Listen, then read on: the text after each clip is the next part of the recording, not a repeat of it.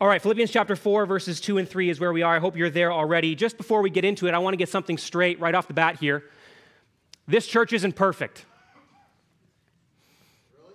Thank you. Yeah, I was, wait, I was waiting for that. That's good. Tell me something that isn't true, Jord, right? Harvest Bible Chapel in Barrie is not a perfect church. Why? Well, there are no perfect churches because we are not perfect people. This church is not perfect because you and I are a part of it. We like to say it around here all the time. We are a mob of misfits working out the realities of salvation and pursuing Jesus together in humility and grace for one another because none of us have arrived. None of us have this figured out. And in the pursuit of Jesus Christ, we all have problems. Sometimes those problems are the people that we have sitting next to us this morning. Sometimes, oftentimes, we ourselves are the problem. Now, the church that, that, was at Philippi that Paul writes this letter to was, in many ways, a model church plant. They had a lot of good things going on there, as we have a lot of great and wonderful things going on here at Harvest. Be the glory all to God alone, of course. So much so, by the way, that this church that Paul writes to, he says in chapter 4, verse 1, that he, he loves them and longs for them. He calls them his joy and his crown, a title he gives to no other church that he writes any of his letters to. He calls them his beloved. This church had a lot of good things going, but the church at Philippi was not a perfect church. This was not a church immune from problems and conflicts. Because you see, you get a bunch of sinners in the room together and stuff is bound to start popping off. What we see in our passage here this morning is the Apostle Paul shepherding the people of God in a masterful way by laying the groundwork of how to apply the gospel to loved ones who are in conflict with one another. Because, and as we'll see from our text this morning, resolving conflict is essential to gospel unity. Resolving conflict is essential to gospel unity. If we are going to be united together as followers of Christ, as we're called to, with the foundation of the gospel of Jesus Christ being the foundation for all that we are and do. If this church is going to grow and flourish, then we must see the way that God's word calls us to resolve the conflicts that will inevitably arise in our mob of misfits in order that we may experience joyful gospel unity. So, whether you are currently in your life as you sit here under the authority of God's word this morning in conflict with another believer or not, this text presents us with a clear picture of how conflict must be handled, and may the Lord work to have us all commit to this together. Let's turn our attention to the text, Philippians chapter 4, verses 2 and 3. These are God's words to us this morning. Paul writes, I entreat Euodia and I entreat Syntyche to agree in the Lord. Yes, I ask you also, true companion, help these women who have labored side by side with me in the gospel together with Clement and the rest of my fellow workers whose names are in the book of life. It's a short passage. Let me read it again. I entreat Euodia and I entreat Syntyche to agree in the Lord. Yes, I ask you also, true companion, help these women who have labored side by side with me in the gospel, together with Clement and the rest of my fellow workers, whose names are in the book of life. We're going to build a phrase here as we look at the text this morning that I hope will, I hope and pray will, will stick with us as we go about the life of the church, as we go on mission as gospel people, and as we joyfully pursue Jesus together. Here's the big idea resolving conflict is essential to gospel unity. That's why Paul puts these verses in this letter. And so I, we see four things here together this morning. So I see this first seek it eagerly. I seek conflict resolution eagerly if we are to maintain gospel unity. And what's very clear in this first part of our passage is, is just how personal this is for Paul.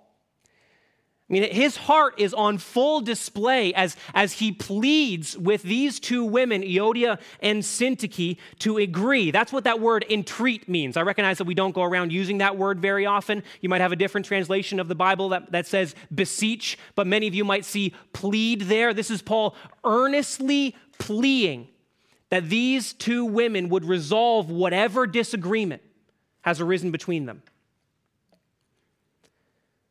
Now, we don't know too much about these uh, two ladies.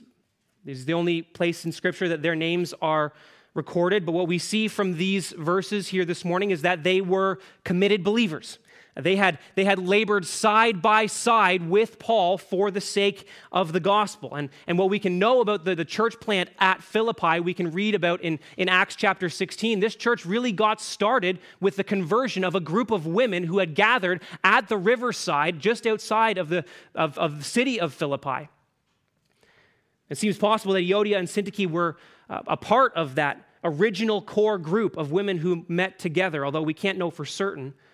What we can see here for sure from Paul's intentional naming of them and their disagreement is that whatever was going on with them had the potential to impact the church in a big way. Now this, this unknown disagreement was, was significant enough that, that someone had made Paul aware of it while he was imprisoned in Rome. That's where he was as he wrote this letter. Someone from the church had let Paul know that these two women who are a part of this church, who are an important part of this church, obviously, there was something going on here. So Paul addressed it. But not only did Paul address it, Paul publicly calls for the resolution of this conflict. Yes, you heard me right. Paul publicly calls these women out. All, all of Paul's letters would have, been, would, read, would have been read publicly as the, the congregation would have gathered for worship. So, could you imagine being one of these two women? Probably they were, you know, a little bit anxious on their way into church that morning, recognizing that they're going to see the other. Maybe they're making sideways glances at one another in the lobby. For sure, they were sitting on opposite sides of the worship center. Somebody would have got up to read Paul's letter. This, this Paul, who, who God had used to save them, who God had used to bring them to a saving knowledge and faith in Jesus Christ. They were, they were probably warmed by Paul's, Paul's tender and loving words in the prayer that he prayed for them in chapter 1. They were probably encouraged by the, the rehearsal of Jesus' humility in chapter 2. They were probably emboldened by Paul's call for us to mutually pursue Christ and, and, the incredible truth that, that we're going to heaven together if we're with, if we're united together in Him in chapter 3, and then bam, chapter 4. I entreat Euodia and Syntyche to agree in the Lord. Awkward. I mean, this is a blind side. This came out of nowhere for them. But this was a loving and gracious blind side. Paul does this out of love because unity is essential and must be something that we pursue eagerly. Notice, notice here that, that Paul doesn't command them to agree, he calls them. He entreats rather than enforces. He pleads rather than pressures on the grounds of, of the relationship that he has with them, he appeals for them to reconcile and does so directly and eagerly. As we said already, these women were prominent in the church. Everyone likely knew what was going on between them. There may have even been people taking sides. I'm with Euodia, I'm with Syntyche here. So, in reality, Paul's addressing of this conflict would not have been a shock for everyone. Because the implications of this conflict were big enough for the church that Paul needed to address it as he did. Bible commentator Moises Silva, in his commentary, writes this The apostle's directness confirms how close he felt to this church. One does not take risks of this sort unless one can depend on thick cushions of love and trust to absorb the impact of rebuke. Paul was confident enough that the relationship that he had with this church and with these two women in particular was enough for them to receive this rebuke out of love. An incredible point for us to see here that conflict resolution must be contextualized in a deep and abiding love for one another. Notice also that Paul doesn't play favorites he entreats them both to resolve this matter. Unity is essential for the gospel centered church. Unity is essential, and so resolving conflicts that threaten that unity must be essential as well if we are to complete the work and the mission that we're called to. I mean, it's, it's evident from this letter. It's evident even from the, the first words of chapter one that, that Paul's primary concern was the advancement of the gospel, and it should be ours as well. And fights and disunity amongst members can only lead people away from the faith, not to it.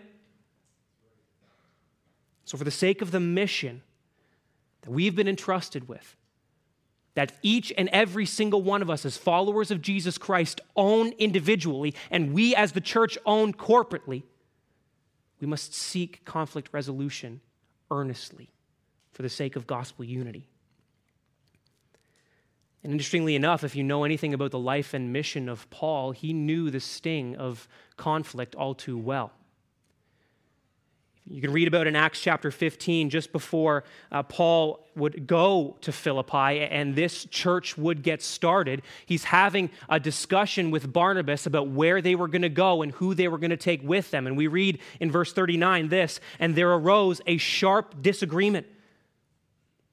Paul and Barnabas didn't agree. They didn't agree specifically about who they were going to take with them, and so they separated from each other. So sometimes that's how things need to happen. But I think we could all agree that that's not the ideal. Barnabas took Mark with him and sailed away to Cyprus, but Paul chose Silas and departed, having been commended by the brothers to the grace of the Lord. Listen, that is not how we want things to result. Paul first came to Philippi on his mission of gospel advancement with this conflict fresh in his mind and heart. Paul knows the sting of disagreement and its effects as he's writing these words to this church and these women. So he calls them to agree and seek resolution earnestly.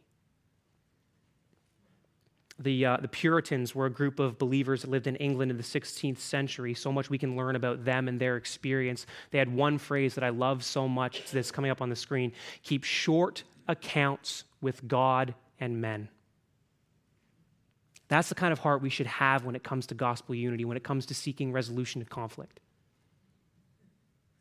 Don't allow a backlog of bitterness, of guilt, of resentment, of shame in your relationship with God, certainly, but also with fellow believers. Deal quickly with conflict in your relationship with the Lord and your relationship with others.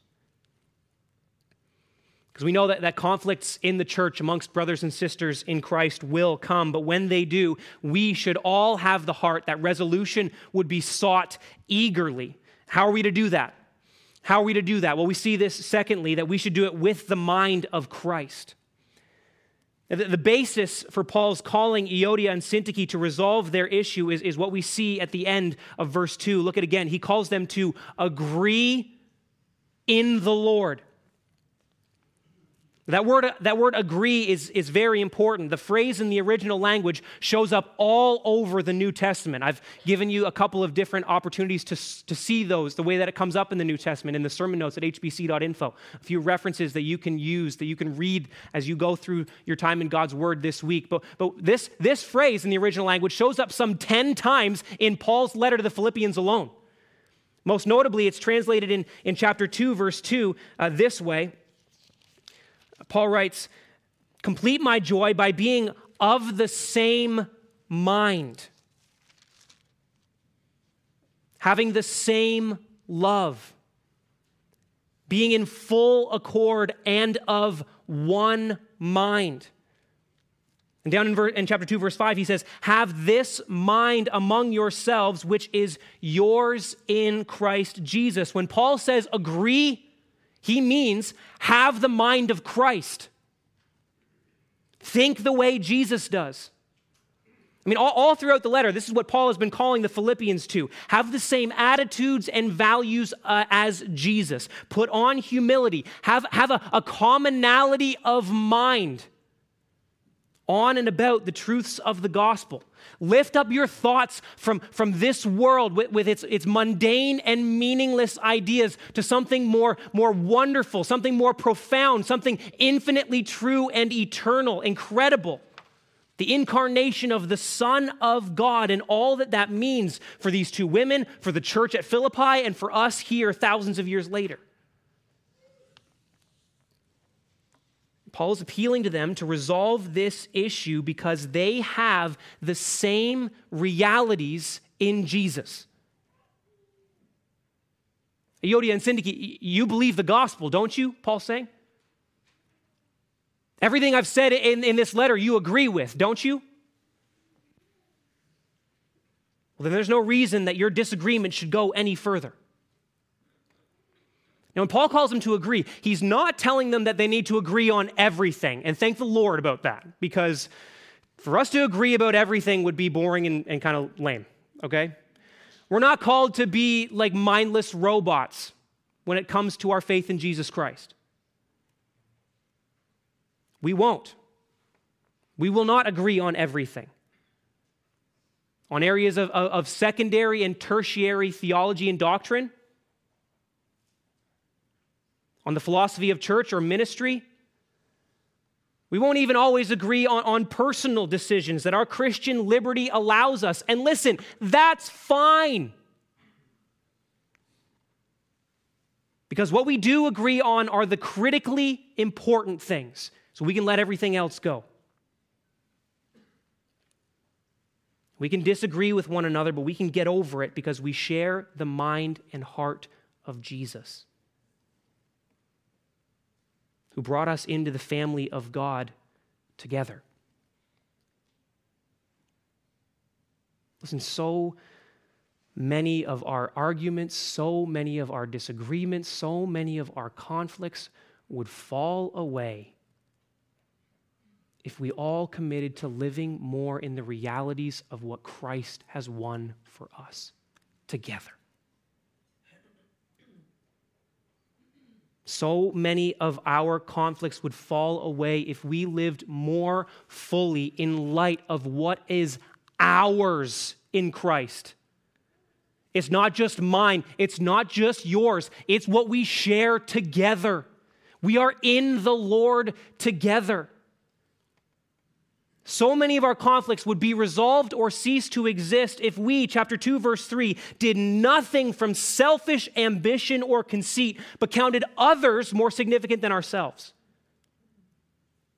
Or if we looked not only to our own interests, but to the interests of others, chapter 2, verse 4. That's the mind of Christ. That's what we're called to agree on. That's what it means to have the same mind. Because that's what Jesus did for us. He humbled himself to the point of death, even death on a cross. He gave up his rights to step into this world that he created, to die a death that you and I deserved, so that our sins could be forgiven, so that we could be reconciled, so we could be brought from death to life, so we can be justified, declared righteous in the sight of God.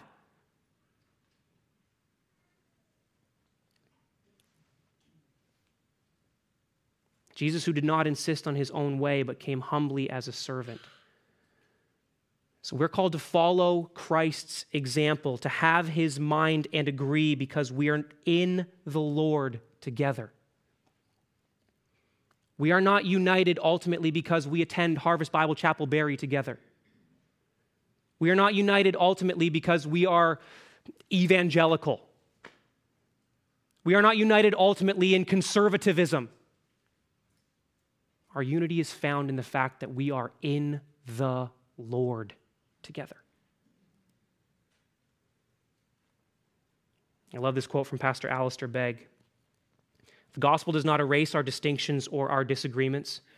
In fact, the unity that God's people share in the main things, the gospel of Christ and the truth of his word, frees us to acknowledge our distinctions and disagreements on secondary matters. Christian unity does not lie ultimately in our politics, our social status, or what color we think the carpet should be, but in the one whom we know to be the way, the truth, and the life. John 14, 6. So, do you recognize that you are a threat to the unity of the church? I am a threat to the unity of the church. And are we willing to own that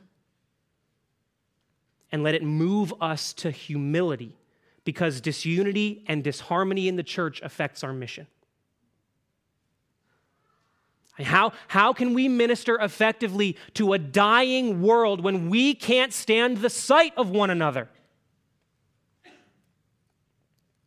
Now, I'm sure that, that neither Euodia or Syntyche expected that they would be called out in a letter that Paul wrote when they were getting the church established, when they were working side by side with Paul in early evangelism, in proclaiming the gospel in Philippi and the surrounding areas. So let's be careful and humble and seek the Lord's leading in this. And seek the Spirit's help to have a commonality of mind in Christ together. Amen? Because ultimately, we are given each other by God to help and support one another. Which leads us to this third conflict resolution is essential in gospel unity, so I seek it eagerly with the mind of Christ. Third, and the help of others. Now, Paul moves here in verse 3 to starting to give some, some practical methodology, some practical ideas or practical ways that conflict should be dealt with. First, he says, Women, Euodia and Syntyche, you, you get together on your own, you figure it out, but if it can't be resolved on your own, bring someone else in. Pastor Todd has used the analogy here before, and I love it so much that, that the role of, of the Sunday sermon, the role of, of the authoritative preaching on God's word as the gathered church comes together on a Sunday morning, is that of a battleship on a beachfront assault.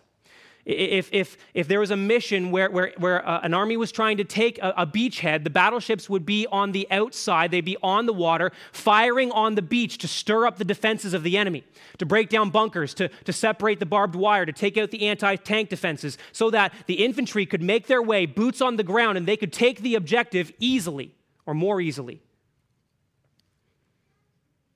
That's the role of the Sunday sermon. It, it, stirs up the ground of our hearts so that the infantry, the boots on the ground, being our Christian relationships, being our small groups, being our counselors, being our friends, can rush in and take the truth of God's word and help apply it to our lives. We see both of those things here in verse 3. We see both of those things here in Philippians. Paul has used the first three chapters of this letter to hopefully stir up the ground of Euodia and Syntyche's hearts. And then he's calling, verse 3, for somebody to rush in and help. Take a look. Yes, I ask you also, true companion, help these women who have labored side by side with me in the gospel together with Clement and the rest of my fellow workers.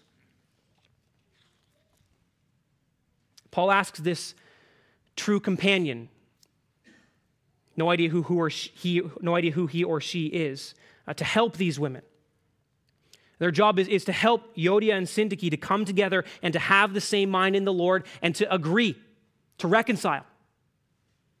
Okay, Paul calls in reinforcements. Okay, he calls in boots on the ground because sometimes the Sunday sermon isn't enough. Because sometimes we need other people's help. And we deceive ourselves when we think that our conflicts affect only us. Your conflict is not just your business. You are a part of the body of Christ, and the conflict that exists in your life with another believer in the church affects the rest. I mean, we see this imagery of, of the church being the body of Christ over and over again in the New Testament. And if you think about this just simply and practically for a second, if your leg hurts, it affects the rest of your body. If your shoulder's jacked up, then everything else is going to be affected. And such is the case in the church. When conflict arises between two believers, if it cannot simply be resolved by the two involved, then the help of others should be enlisted, as Paul exemplifies here. This, by the way, not just a Pauline thing, this is a Jesus thing. Jesus details the same idea in Matthew chapter 18, uh, verses 15 to 20. These two women were important members of the church. Okay, Paul, Paul affirms them. Paul, Paul affirms their work. He's, he's eager to see them reconcile because of the work they've done together, the fact that they've fought side by side for the sake of the gospel. And there's still work that has to be done.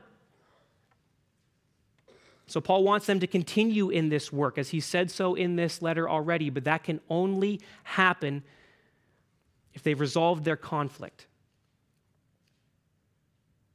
Achieving the work that that wants, that Paul longs to see done, achieving the work that, that we've been called to as followers of Jesus, that Jesus Christ himself gave to us, can't happen if we're in conflict with one another, because conflict can divide or hurt the church. So, Paul calls someone in to take the truths of this letter, to take the gospel, the realities of what it means to agree in the Lord, to have the same mind of Christ, and to help these women agree. That's why he also mentions Clement. That's why Paul also mentions the, the fellow workers in verse 3 to remind these women, to remind the church of the community of faith that they're a part of, those who they've worked together with. He's, he's inviting others into the corporate responsibility that exists in building and maintaining gospel unity so that they can get back to work. Each one of us has a part to play in the building and maintaining of gospel unity in this church, in the body of Christ, here and in the universal church. As we're on mission together, as God is building his church, we've got a part to play. So listen, we can't be afraid to step into conflicts that exists with brothers and sisters in Christ because we'll be seen as meddling. Because that's not our, our deal. That's not our business. Listen, if the body is broken in some way, we've got to work together to get it fixed. Certainly, we can go far, too far. Certainly, there's a temptation to meddle and to, to always be in other people's business while not being uh, properly taking care of our own. That's certainly a temptation. But listen, we shouldn't be afraid of that because we are for one another. We are a part of one another as the body of Christ together. So, as such, we are called to take the truths of God's word, to take the gospel of Jesus Christ, and to help brothers and sisters in conflict. This is not and, and can, can not be something that we just leave to, to pastors, to church staff, to elders, to counselors. Something that we engage in together. Hebrews chapter 3, verse 13 says, But exhort that interestingly, that, that, that word exhort that's used in Hebrews 3:13, it's the same word in the Greek that Paul uses for entreat. But exhort one another when? Every day. As long as it's called today. That none of you may be hardened by the deceitfulness of sin. Listen, Christian friends, brothers, and sisters in the gospel are called to help one another in the mutual pursuit of living the entirety of our lives with the mind of Christ together. Now, you might, you might say, well, hold on a second, I, I don't know how to resolve conflict. I, I haven't been trained in that. Listen, certainly, extra training is, is good and important. Certainly, the, the members of our biblical soul care team who have been trained specifically for, for conflicts and, and situations like this are super, help, super helpful and wonderful. But listen, we have all that we need to help brothers and sisters resolve conflicts right here. You don't need any extra training. Paul says simply, help. How could you help one another? Well, if a brother and sister is in conflict, take them to Ephesians chapter 4, verse 2. I entreat Bob and Steve to agree in the Lord. I, I entreat Sarah and Rebecca to agree in the Lord. Well, yeah, no duh, George. That's what we're here to do. Okay, you want some more? Sure. Take them to, take them to Philippians chapter 2, verse 1 to 11. I fail to see how any conflict, and, and I don't want to diminish them here because I know that there's some deep seated conflicts here. But it's hard for me to see how no conflict could not be resolved when you look at the heart of Christ in Philippians 2, verse 1 to 11, and you see what we're called to, and you see how we're called to relate to one another. I fail to see how there isn't a single conflict that can't be resolved as we go through that together. We've got the Word of God, and that's all we need to help one another resolve conflict. So, really, just two main questions that come out of this point.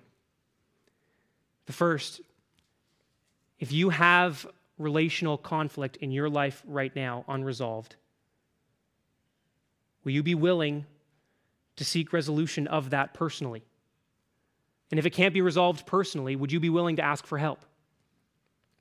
Would you be humble enough to go to a brother or sister for the help that you need in resolving the issue, recognizing that God has given us one another to help each other? And the second question is this simply Will you be willing, then, if you're called to help, to help resolve conflict?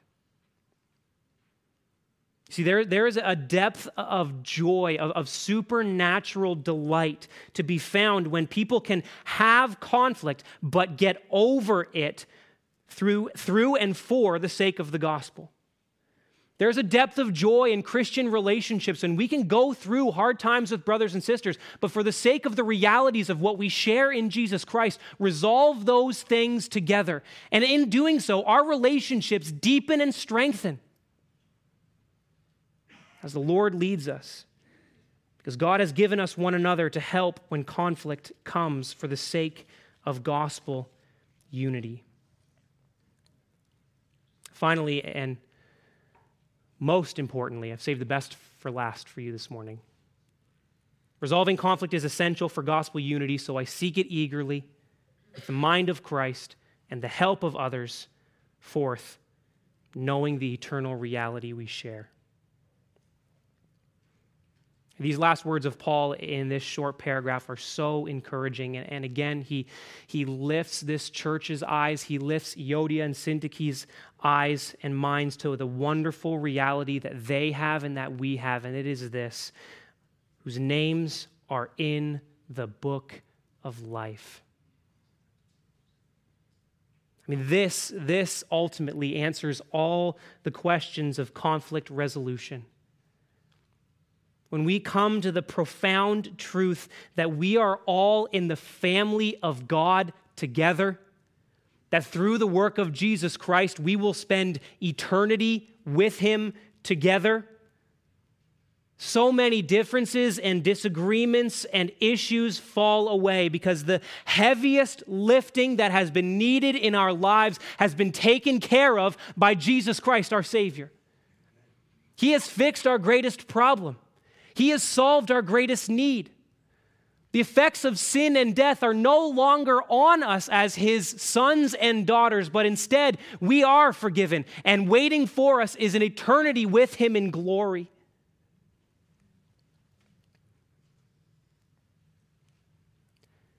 We are fellow heirs in the kingdom of heaven through the loving plan of the Father and the faithful obedience of the Son and the eternal securing and working out of our salvation here and now of the Spirit.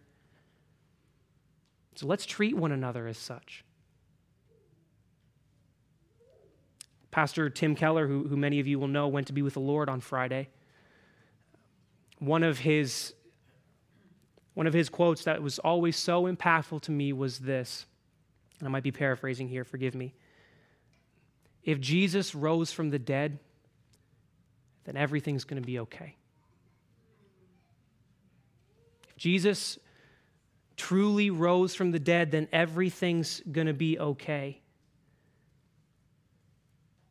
If our name is written in the Lamb's book of life, it was, if it was written there before the foundation of the world, out of the grace and goodness and love of our Heavenly Father, if it was secured and purchased perfectly by the shed blood and broken body of the Son, guaranteed by the reality of His new life as He rose from the grave, then everything's going to be okay.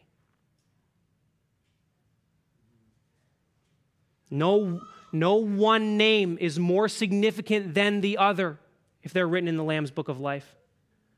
I don't know how they're written. Maybe they're alphabetical. I don't know. There's no specific order. There's only one name that's more significant.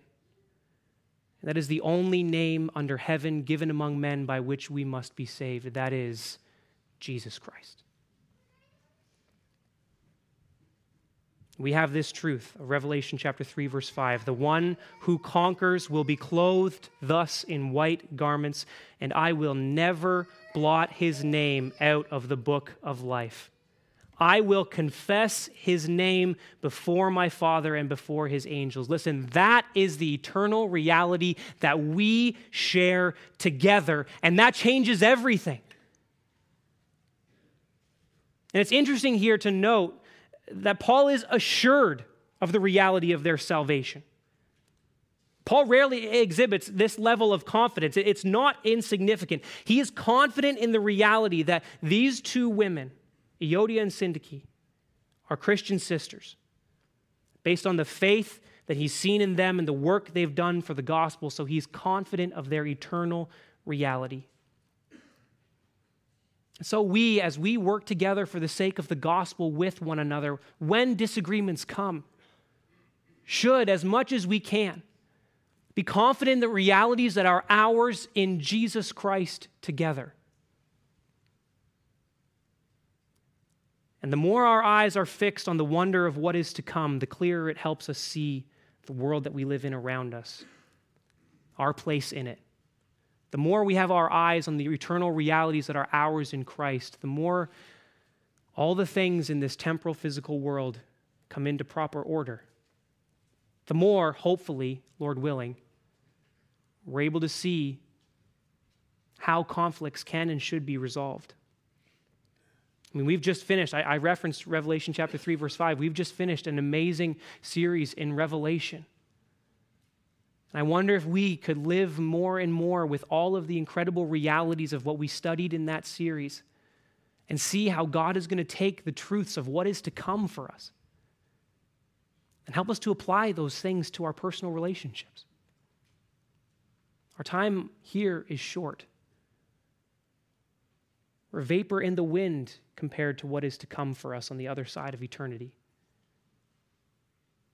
So, how can we seek to eagerly resolve conflicts for the sake of our mission, our mandate as followers of Jesus, and the gospel unity we've been called to live with and cultivate and develop with one another with the Spirit's help? How can it be more deeply seen?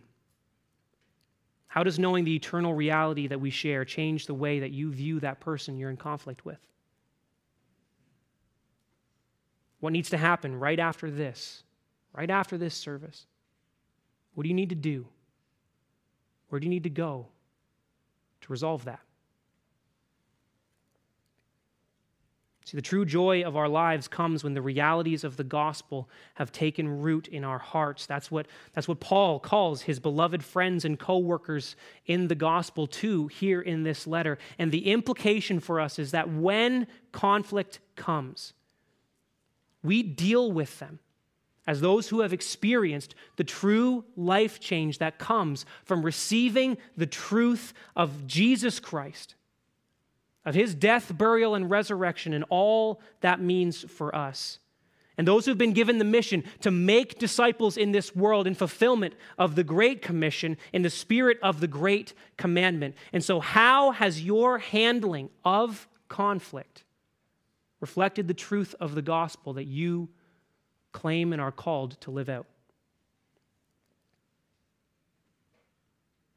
So, would we all pray that individually and corporately we would commit to this and develop this kind of heart as those who have been created, known, loved, saved, forgiven, redeemed by Jesus Christ? And would our relationships in every way magnify and glorify Him for His good purpose and glory? Amen. Conflict resolution is essential to gospel unity. So I seek it eagerly with the mind of Christ and the help of others, knowing the eternal reality we share. Let me pray for us.